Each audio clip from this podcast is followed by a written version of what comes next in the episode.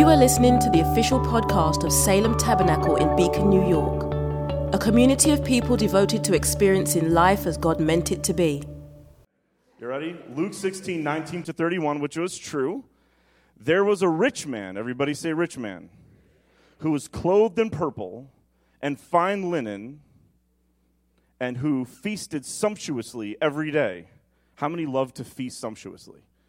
You don't want to admit it now. That's a, yes.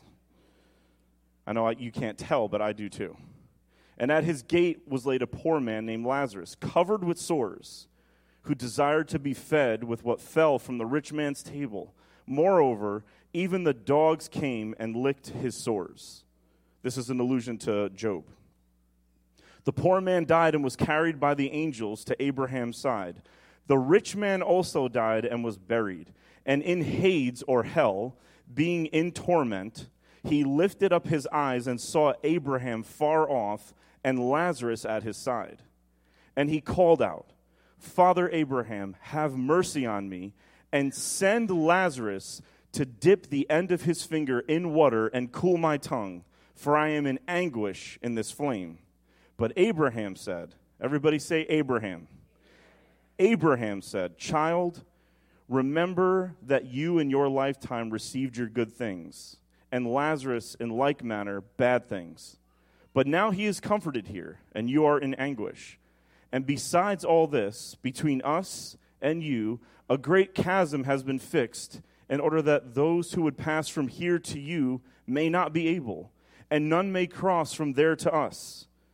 And the rich man said, Then I beg you, Father, to send him, to send Lazarus, to my father's house, for I have five brothers, so that he may warn them, lest they also come into this place of torment. But Abraham, everybody say Abraham. Abraham said, They have Moses and the prophets. Let them hear them. And he said, No, Father Abraham, but if someone goes to them from the dead, they will repent. Then Abraham said to him, If they do not hear Moses and the prophets, neither will they be convinced if someone should rise from the dead. The word of the Lord. Isn't that nice? I love when these texts come up. There's clues about the grace of God in them. So, we're in a series called Health and Holiness. And this series is designed to remind us that we should be a river of life flowing from this place and watering all other places. It's not enough that we come here to just merely heal ourselves or come here to have an experience that we desperately need. That must happen. But we also need to realize that we are given all of the goodness we're given on Sunday morning so that we can go out and water the souls that we will meet next even if they're annoying souls, even if they irritate you, even if they're immoral, even if they're terrible, even if they're not nearly as good of a person as you are. We have to water them. As Paul Tripp famously said, if you are so right about somebody else's sin, why would God give you the responsibility to be so right about that, if not to bring grace and mercy to bear in their life? Never just to say that they're sinful always to remind them that there's grace and mercy for them. So, week one, we talked about witnessing as seen through the scope of hospitality.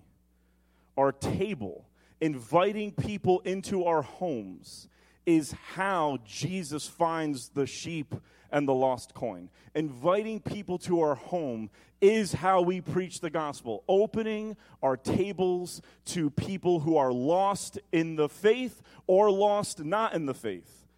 We've talked about how there's many of us in the room. We can get lost in church, which is a terrifying place to be lost. We could have grown up Christian and still not find our way, lost that flavor, lost that zeal, lost that essence, and tables can help find it. Or tables could introduce people to the Lord for the first time. After all, He is the food on the table. Week two, everybody's favorite topic. We talked about generosity and giving and offering of finances and how offering our finances, both in tithes and offerings and in all the other places we can, opens us to living lives of mercy and justice for those that are the oppressed now that will be the ones inviting us to their table then. Yes, listen to last week's message. I know who preached it. It's good. It's good. This week, the health that we need to talk about is how and why God punishes us from time to time.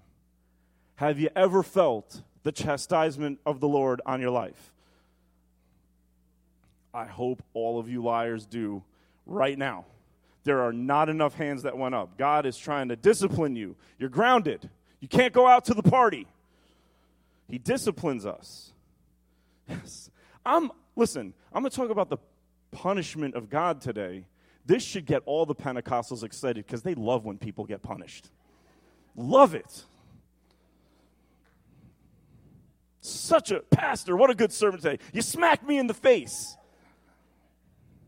Don't talk to people about mercy, punishment. They're both the same thing. Whenever Jesus tells a parable, the kingdom of heaven is like, the kingdom of heaven is like, there is a rich man, there is Lazarus. Whenever he tells a parable, parables are what the words let there be in Genesis 1 look like. So when God says let there be, there was. The way that God continued to say, let there be, is Jesus telling parables. When Jesus tells a parable, he's creating something new inside of us. He's not looking for you to confirm what you think you already know when he tells a parable. He wants to, you to see new, creative ways to see his mercy and grace. I will tell you the only way that you can ever unlock a parable of Jesus is to say, How does the cross answer this parable? whatever the parable is, how does the cross answer the questions that the parable raises? And that's what we're going to look at now. This story is not about deciding who is the rich man and who is Lazarus. This story is designed to show us what God is doing to the Lazarus in all of us the part of us that feels left out, cast aside, doesn't have enough, is getting treated unfairly, isn't seeing life happen the way that we were told it would happen. And it's also a parable about what God is doing to the rich man in all of us. The part of us that wants to be elite, the part of us that wants a promotion so that you can be over other people, the part of us that wants to be seen as right and others to be seen as wrong, the part, part of us that wants vindication, the part of us that wants vengeance, the part of us that wants even more than what we need, and then the way we kid ourselves into thinking that's okay. I just remember, well, you know, we're going to talk about Christmas right now, just so you remember that I am a very positive person. I'm going to try to do this as positively as I can. But this is deep end of the pool. We're swimming with the sharks today. There's no other way around it. This is deep stuff. So we're going to talk about A Christmas Carol, the movie with Scrooge. Is everybody okay? You know, here's how I want you to respond to me. You ready? Respond when I'm talking today like you're the kind of person you want to be in a conversation with. You know what I'm saying? It's like, oh yeah, oh that's nice, oh that's so cool, oh you look so good today, stuff like that. That's what we want to do.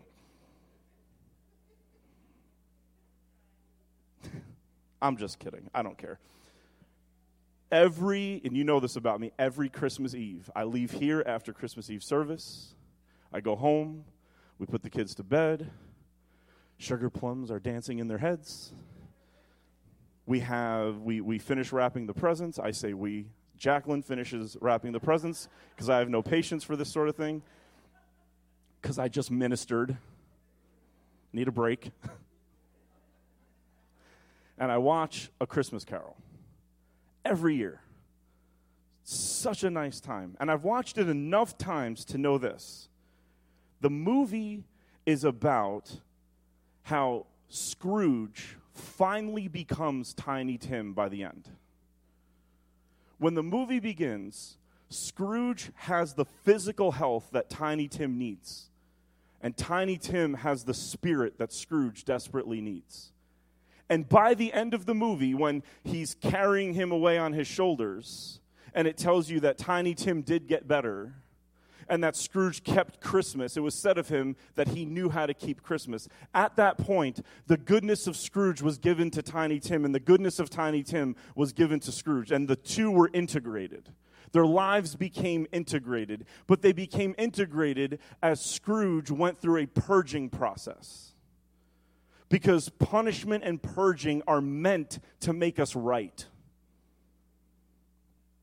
They're meant to make us right. So in your Bible, this may say the story of the rich man and Lazarus. But I truly believe the proper title for this parable is The Rich Man Becomes Lazarus. How the rich man gets saved and becomes the one who's lifted from the ashes, Lazarus. I'm writing this sermon this morning and Sophia comes into the dining room, blanket wrapped around her, all cute. She says, Can I sit on your lap? I said, No. I'm typing. She said, What sermon are you preaching today? Of course, you asked me today. Couldn't have asked me when we were talking about how Jesus finds a lost sheep. That would have been a good Sunday. I said, Well, I'm talking today about how God punishes us. And she goes, Oh. And I said, Why does daddy punish you? And she says, Because I'm bad. And I said, No. I punish you to teach you how good you are. And she said, That's better. that is the way that God punishes. He doesn't punish us because we're bad. He punishes us to teach us how good we really are and what our full capability actually is. He only ever punishes good people who have been caught up in evil things. This is new for some of us. It should feel in our gut like, yes, a really good friend of mine that I text just about every morning. We have our morning back and forth about how our sport teams are doing. And right now, they're all, even the Jets, like we're all kind of doing okay right now. Like, like Jesus loves everybody. Even the Jets are doing kind of good. And he says to me, he says, You know, as a Jets fan this morning, it's nice to wake up with some hope. And I wrote back, I hope that's how my church feels tomorrow morning. And then he's like, What are you preaching on? And I'm like, That seems to be everybody's question today. But I told him, and he said, You know, I may not have left church if I heard that a long time ago. He said, That feels more right. So let's talk about this. When God's love pours over us, when it pours over the Lazarus in us, it feels like we're being taken into the side of God. When God's love pours over the part of us that is good and holy and right, we feel affirmed. We feel pulled in. We feel embraced. We feel empowered. We feel reminded that we're more than what the world is saying we are. Amen? It's this feeling that your mighty Father is for you in a way that it doesn't matter what in the world is against you. When the love of God pours over the rich man in us, the competitive part of us, the vindictive part of us, the I need to get the last word part of us, the I need to win part of us and I'm pleased just take this out of the category of money for a moment. This is you, husband and wife. This is you, mom and dad. This is you, kids, brothers and sisters, cousins, coworkers, everybody else. The part of us that just likes to just be risen up so everyone else can see that we're right. That when the, when the love of God, say love, when the love of God pours over that part of us, it feels like fire and it burns real bad because he's purifying you. The crucible is meant for silver, God tests the hearts, Proverbs says. So when his love washes over the part of us that's right and holy, it feels aff- affirming. When it washes over the part of us that is still rejecting and not quite fully self denied, it feels like fire. Our God is a consuming. We sing that song. Uh, I believe the song is Bow Down and Worship Him, and it says, Consuming fire, sweet do you see how we put those two things side by side? No rational human beings do that. Consuming fire, forest fire, sweet perfume. What? Because in us we know that there's something about the way the fire of God consumes that, like the burning bush, leaves us whole when it's done. So we can sing about his consuming fire next to sweet perfume because they're the same. His love feels like fire on the part of me that hasn't responded well to His love. Mom and dad, do you love your kids any less when you punish them? Do you punish them to correct them, or do you punish them because punishing them is fun? Don't answer that. So, what I want to talk about very quickly I'm not going to go deep enough for you into this, but starting next week on Fridays, I'm going to put out a 15 minute podcast that you can listen to at your leisure, explaining in greater detail the seven fires of this parable. I'm just going to wet the palate right now, but this is about the seven fires of the parable of the rich man and Lazarus. Seven ways, and I, in, in order that matters, that God's fiery love makes the rich man in us Lazarus. So, number one, the fire, and we'll, we'll put all of them up so that you can see them the fire of integration. The first fire is the fire of integration. What does this mean? Very simple. The first fire of God, the first way that God puts fire on our life to burn away the sin, is when we see for the first time, this is going to sound simple, when we see for the first time clearly that our life matters to the lives of others.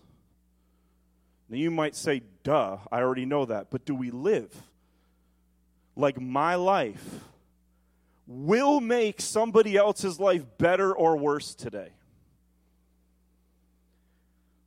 A couple Thursdays ago, I went to a Mets game.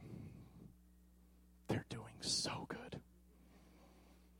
I went to a Mets game, and we get there early. There's me, my brother, and my dad, our dad. I said that right? We have a family tree that's like a family garden. It's just. And, you know, we get there early so that we could have some food and have some drinks of milk. So we're drinking our six pack of milk and we're talking and enjoying ourselves, being silly, being serious, some amazing conversations. Other times we were acting like three year olds, all good. A lady comes by with a bag and asks us for all of our cans. Here you go. A little bit later, she comes back again, asks us for more of our cans. I see my brother, when she walks away, run down and just plop a wad of cash in her hand. I said, What was that? What, what, what, what made you want to do that? He said, Our garbage is blessing her. That's fire. That burns. That doesn't feel right. That hurts. None of us want to know that that's true. That my trash at a Mets game is somebody else's economy. But when that fire blasts, it changes something in you that reminds you that your life matters to somebody else's. The rich man's life, he was so rich, and because he was so rich and had so much, somebody else has to not have enough. Because there's not an infinite amount to go around. And so the first fire is the fire of integration. Because you're eating sumptuously at your table, he's eating the scraps off of it. Your garbage is his economy. Does that feel good? but we need to see it. And God lovingly punishes us because we need to see things that we don't normally see because we don't want to see them. And so he sends his fire on us. And that was a moment of fire for me. I didn't feel right the rest of the time. My trash was her blessing. This doesn't feel right. That's hellish fire, but it's his love opening me up to a reality that I need to be responsible for. The second fire is the fire of separation. Not only now does this rich man realize how integrated his life was to Lazarus, that because he was gaining excess, excess, excess, somebody else was gaining less, less, less. But now he's in, in a situation where there's a distance between him and the poor man. He's all the way over here, and the poor man is all the way over there. And we think, when we read it in a superficial way, that that happened in death. But the fire is saying that chasm, that separation, even though you were behind this table and Lazarus was right here, this is how far apart you've actually always been. This separation that we see in the fires of hell, that is not a new separation. It's, a re- it's revealing the separation that always existed. So, first, it was my life should matter to somebody else. And the second fire says it was mattering to somebody else, it was pushing them that far away. Is that nice? No. No. Are we friends? Okay. There's more fires to go. I wish there wasn't. The next fire, the third fire. So, first, he realizes, oh my gosh, my life mattered to somebody else's life, and it mattered in a way that pushed them this far away from me. But then, this is where it gets ugly. The rich man's like, I'm really thirsty down here. Who can get me water? I know the dude who's been my slave ever since. Abraham, please tell Lazarus to give me water. This is when the parents say, How many times do I have to tell you? Have you learned nothing? You're in hell, and you're still doing the things you did when you weren't farther down you go. But look at this. It first reveals integration. My life matters to your life. Second, it reveals how I'm using the fact that my life matters in a way that pushes somebody else farther away from me, not closer. And third, it reveals the entitlement that I've been walking around with that caused that to happen. In hell, this dude still thinks Lazarus works for him. Tell him to go get me a drink. And Abraham's like, and you have to use your imagination. Lazarus probably got up to do it. Because the holy part of us does that. And Abraham's like, no, there's a chasm here that cannot be crossed. It's a chasm that you built. It's Jacob Marley walking into the room saying, These chains are the chains that I forged in my earthly life. Yours is a ponderous chain, he says to Scrooge. You're forging a chain with your entitlement and your greed and your inability to acknowledge your fears. And so you're filling your fear with more stuff. And then Marley opens the window, and Scrooge sees all of these sorrowful spirits because of him. And here's the rich man, here's Scrooge in hell saying, Cratchit, get me, in, get me something to drink. And Abraham's like, Don't you get up. He needs to learn this is not how it works.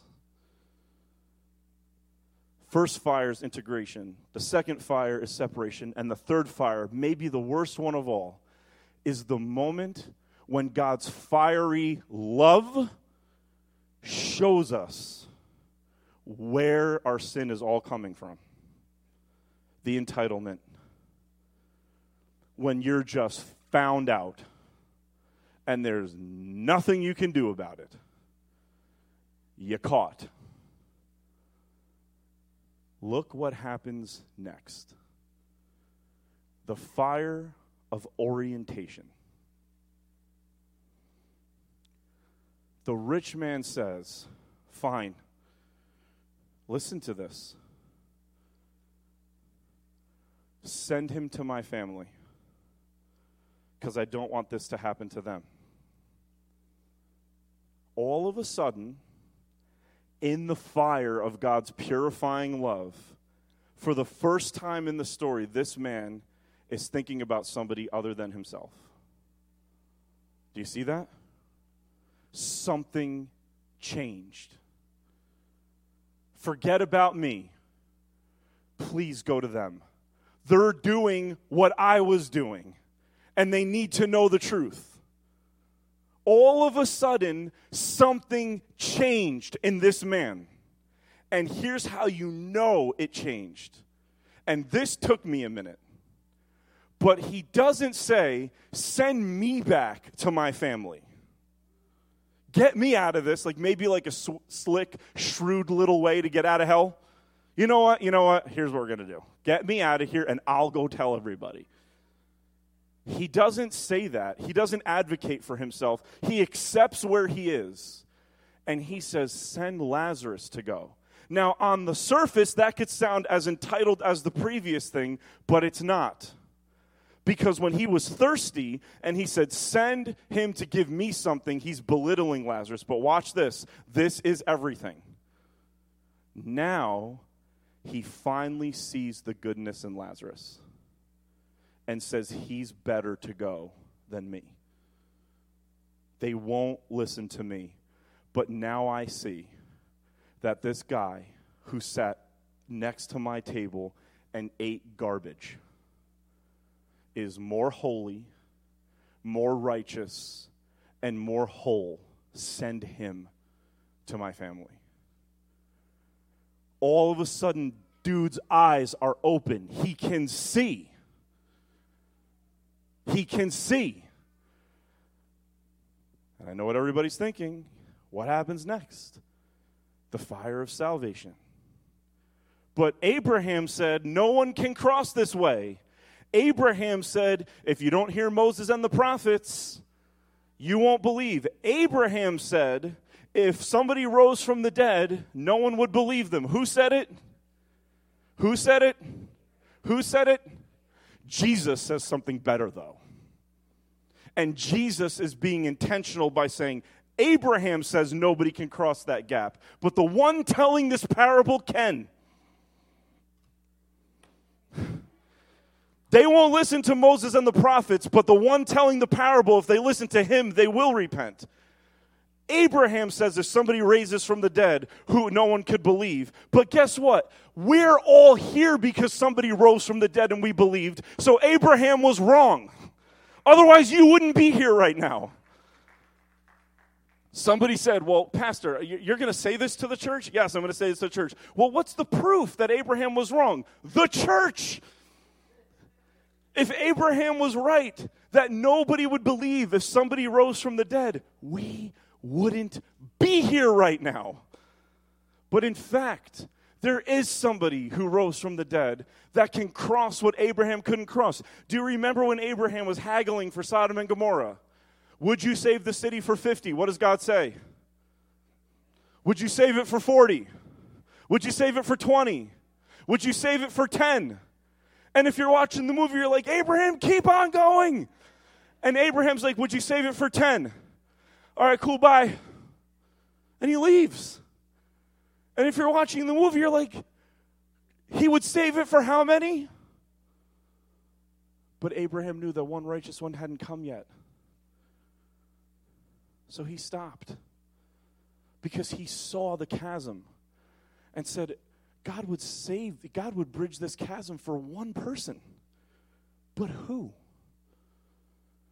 And then Jesus says to the Father in heaven, Would you save the world for 50 righteous people? And God says, and then Jesus gets all the way down. Would you save it for 10? And then Jesus is the only one who can go farther than Abraham and say, Here's the thing. Would you save it for one? And God says, For God sent his only son. Jesus says, Then send me. I'll be the one who will stand like this and pull that gap closed forever.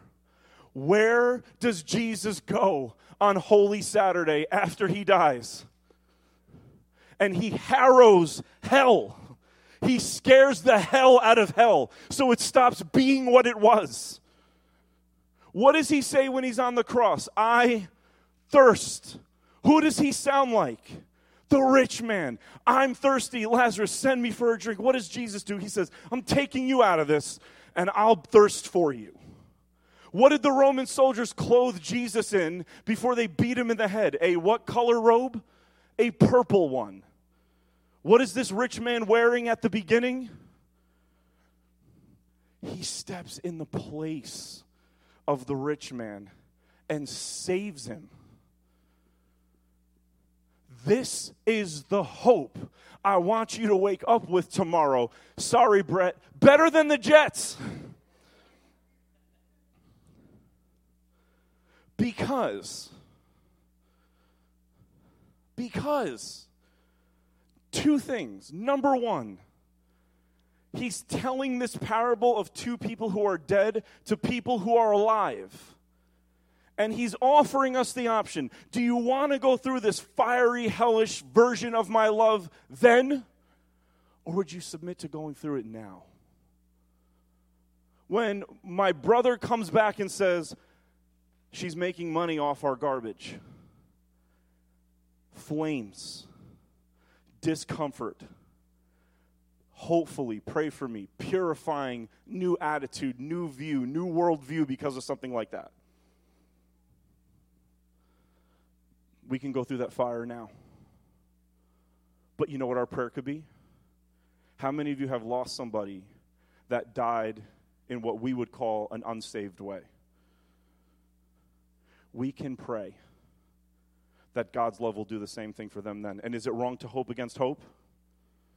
Will hope disappoint in the end? says it in Romans 5. My hope is that the fire of God's love restores everyone like it restored the rich man. And I'm going to hope for that. And hope does not disappoint. Probably when we see what God does, we will say, I should have hoped for more. I had no idea it was going to be beyond what I could ask or think. Man, we turn that verse into money.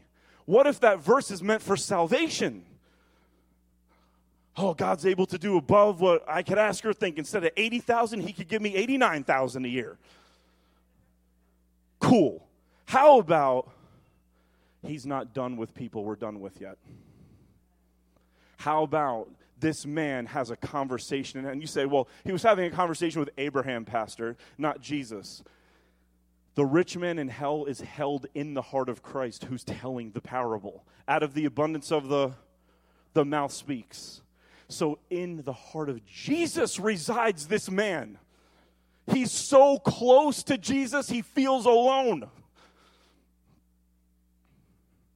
But then he hears a voice next to him saying, I thirst. And he's like, I know, right? Wait, you? Why are you here?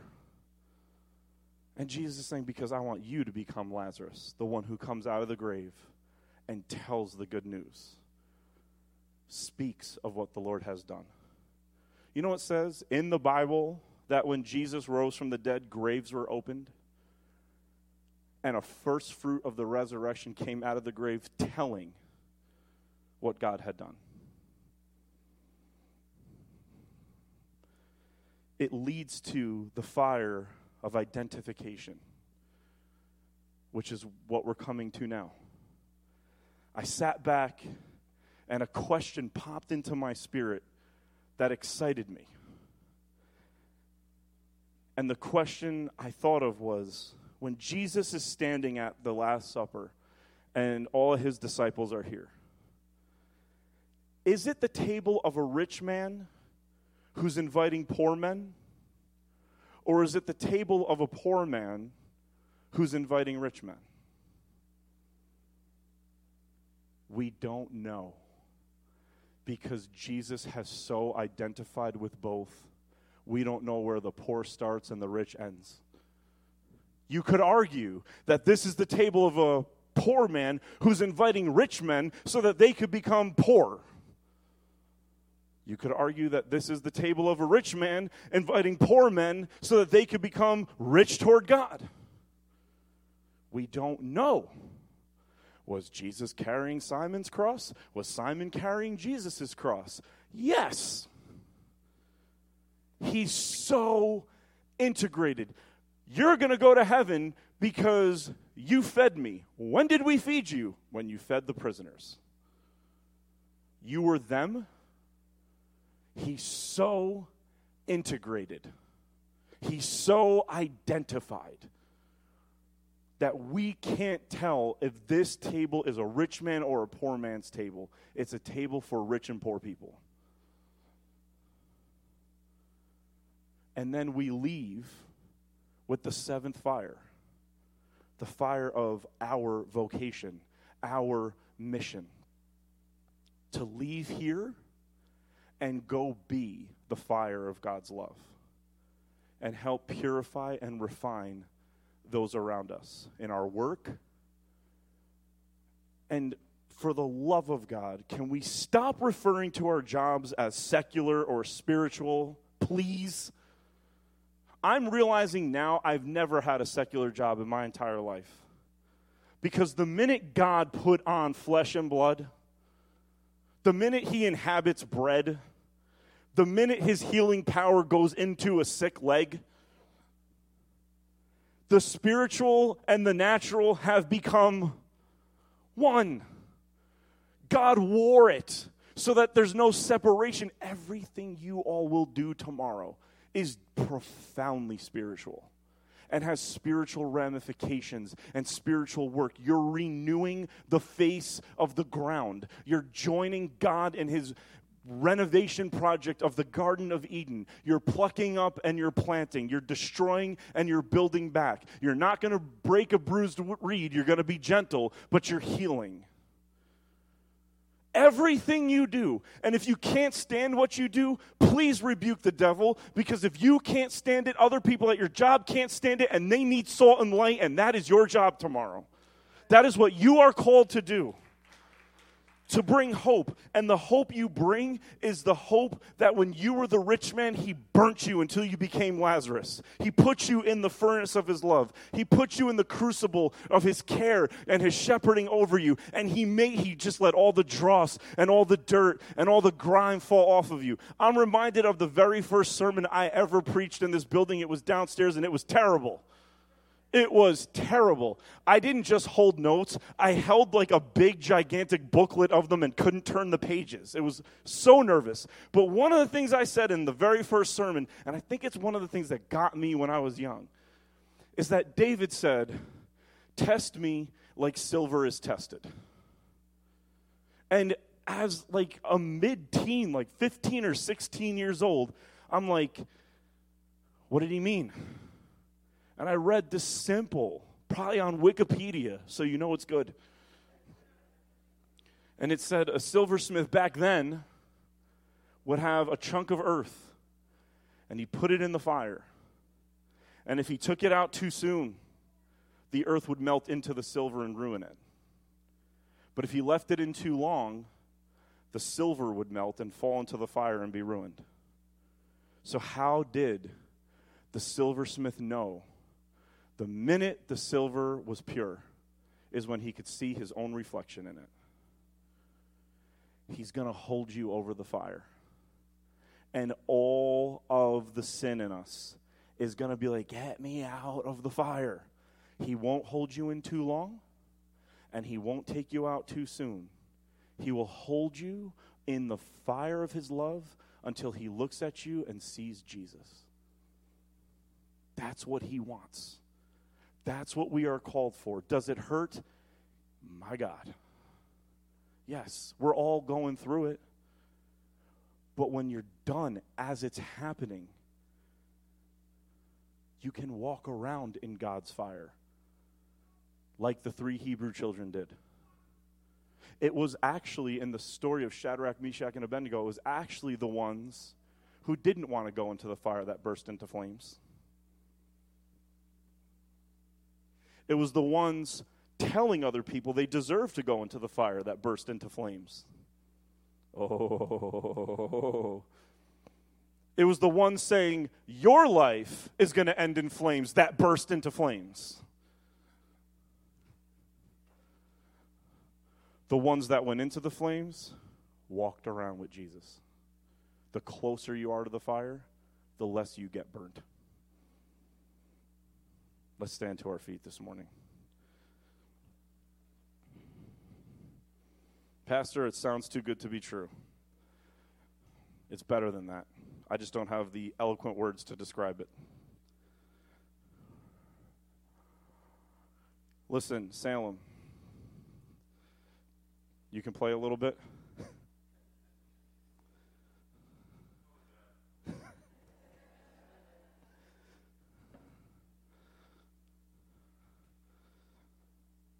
Two people who told me what to do a lot of my life.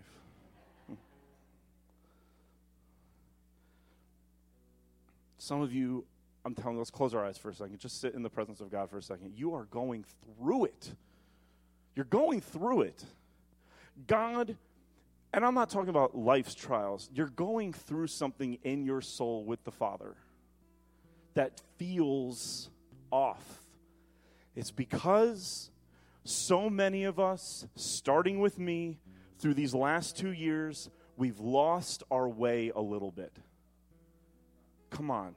Can we be on? Is this like Planet Fitness? Is judgment free zone? Can we be honest here? If they could do it there with the lunk alarm, we could do it here. In Planet Fitness, I pick things up and I put them down. In the kingdom, Jesus says, I just pick things up.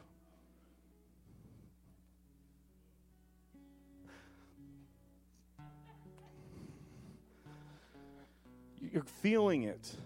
He's bringing you back. And you're like, but why does it feel, why does it hurt?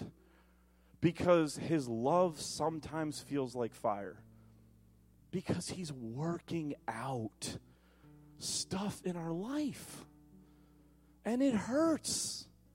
None of us, when we got saved, ever put ourselves in the character of the rich man there. And that's one of the first things we've done wrong. We're all that guy. He's working on you, though, but he doesn't give up on the rich man. He stands in the place of him. He puts on the rich man's clothes. He frees the rich man from his richiness. He's working on you because his love is relentless. And it hurts. And it's glorious at the same time. But listen, some of us, if you're watching from home, some of us have lost our way. If you're a member of the church and you're watching this on Thursday, see, you've lost your way a little bit. We've lost our way just a little. And so we're either resorting to Christian things that we did a really long time ago that really have no context for today anymore, or we're just floating about aimlessly. And his fire is calling us back to himself. And it stings because we have to come to the realization things that we don't want to admit. I'm acting this way because I'm scared. I'm acting this way because my faith is not as strong as it used to be. I'm acting this way because until somebody hurt me, I was all about mercy and grace. And then somebody hurt me, and I'm not anymore. Before COVID, the slinky was pulled as far as it could go and we were making some ground and some headway, and then COVID came, and snap, we just go back to what's comfortable. His fire needs to get this side of the slinky to move. That's the hardest side. This side. It's easy to snap back, but he wants to nudge the base a little over, a little bit more. So the next time you snap, you're still a little farther ahead. I snap a lot. Yeah.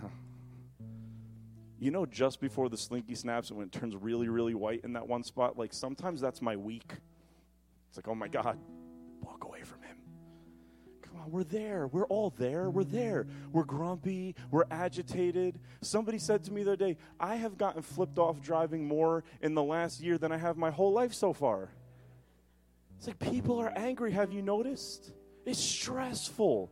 We need, we say, send the fire, but sometimes the fire is judgment, but his judgment is not like other people's judgment. It makes you whole, but it's painful you got to be visited by three ghosts. And what do you need to do? You need to look at your past and own it. You need to look at your present and own it. You need to look at where it's all heading and own it. And then say, Please have mercy on me. And you'll wake up. And no time's been lost. And it's Christmas. And you can dance because He judged you faithful.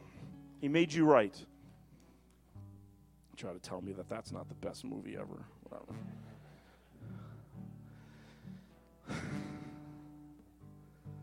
That was like my whole Christmas Eve sermon. Now I got to find another one. Lord Jesus, it was on the night when you were betrayed that you poured fire out on the earth. And the fire sounded like, Father, forgive them, for they know not what they do. The fire sounded like nails being hammered into a cross. The fire sounded like lashes being slapped on flesh. The fire sounded like thorns being pressed in, like mockery and spit and false accusations and courts with no authority. So many of us are living that life. So many of us feel you working on us. So many of us want to say, Why do you why are you so far off? Why does it feel like you're so angry with me? And then you held us up in this dish and said, I see all the brokenness. And now I'm saying, it's my body. You know, Salem, in the same way that Adam looked at Eve and said, This is bone of my bone, flesh of my flesh, Jesus looked at uh, his, us broken people in this dish and he said, You know what? This is my body now. My body's become your body. This is bone of my bone, flesh of my flesh, in all of its broken pieces. And I'm going to put this thing back together again. It's going to sting. It's going to hurt. It's going to feel like abandonment. Why have you forsaken me? Why are you so far from saving me? I thirst. Into your hands I commit my spirit anyway. It stings, but it makes us holy. Holy Spirit, I pray that you descend on this bread and make it for your people the body and blood of Jesus, the food and drink of new and unending life in Him. Holy Spirit, I pray that you descend on us and let the fire of God fall on our life where it will. Let it bring comfort where there needs to bring comfort. And God, disturb me where I need to be disturbed. Singe me where I need to be singed. Put me in the crucible where I need to be made whole. And God, no matter how much I kick and scream, do it anyway because I want you to be able to look at me and see your image and your likeness, and however long that takes. Father God, Salem Tabernacle, we are committed to that work. We are committed to the work of being refined so that we can reach out and touch the world and bring healing to it. So descend on this room and make us for the world, the body of Christ, so that we could leave here and say, This is my broken body offered for you. This is my home. This is my money. This is my time. This is my ability offered to you. This is my forgiveness. This is my mercy. This is my apology. This is my repentance given to you. Help us to stop being afraid to admit that we've been manipulative, to admit that we control, to admit that we don't want to learn anymore, to admit that we're terrified terrified of getting older, terrified of being young, terrified of being parents, terrified of not being parents, terrified of being married, terrified of not being married. We're scared. We are scared. And give us grace to admit it so that your grace can flow in and teach us. So that the world could look at us like Moses looked at the burning bush and say, It's on fire, but why is it not consumed? Because your fire makes us alive. These are the gifts of God for the people of God while the worship team ministers to us, I'm going to ask if Elder Ron and Elder Bill would come and hand out uh, communion on either side. Come down the aisles, receive from the Lord's table. Don't rush out of the service. Receive from the Lord's table and contemplate what the Lord is saying. And then worship for a moment and just let it all digest. He's talking to you this morning. Come to the table of the Lord.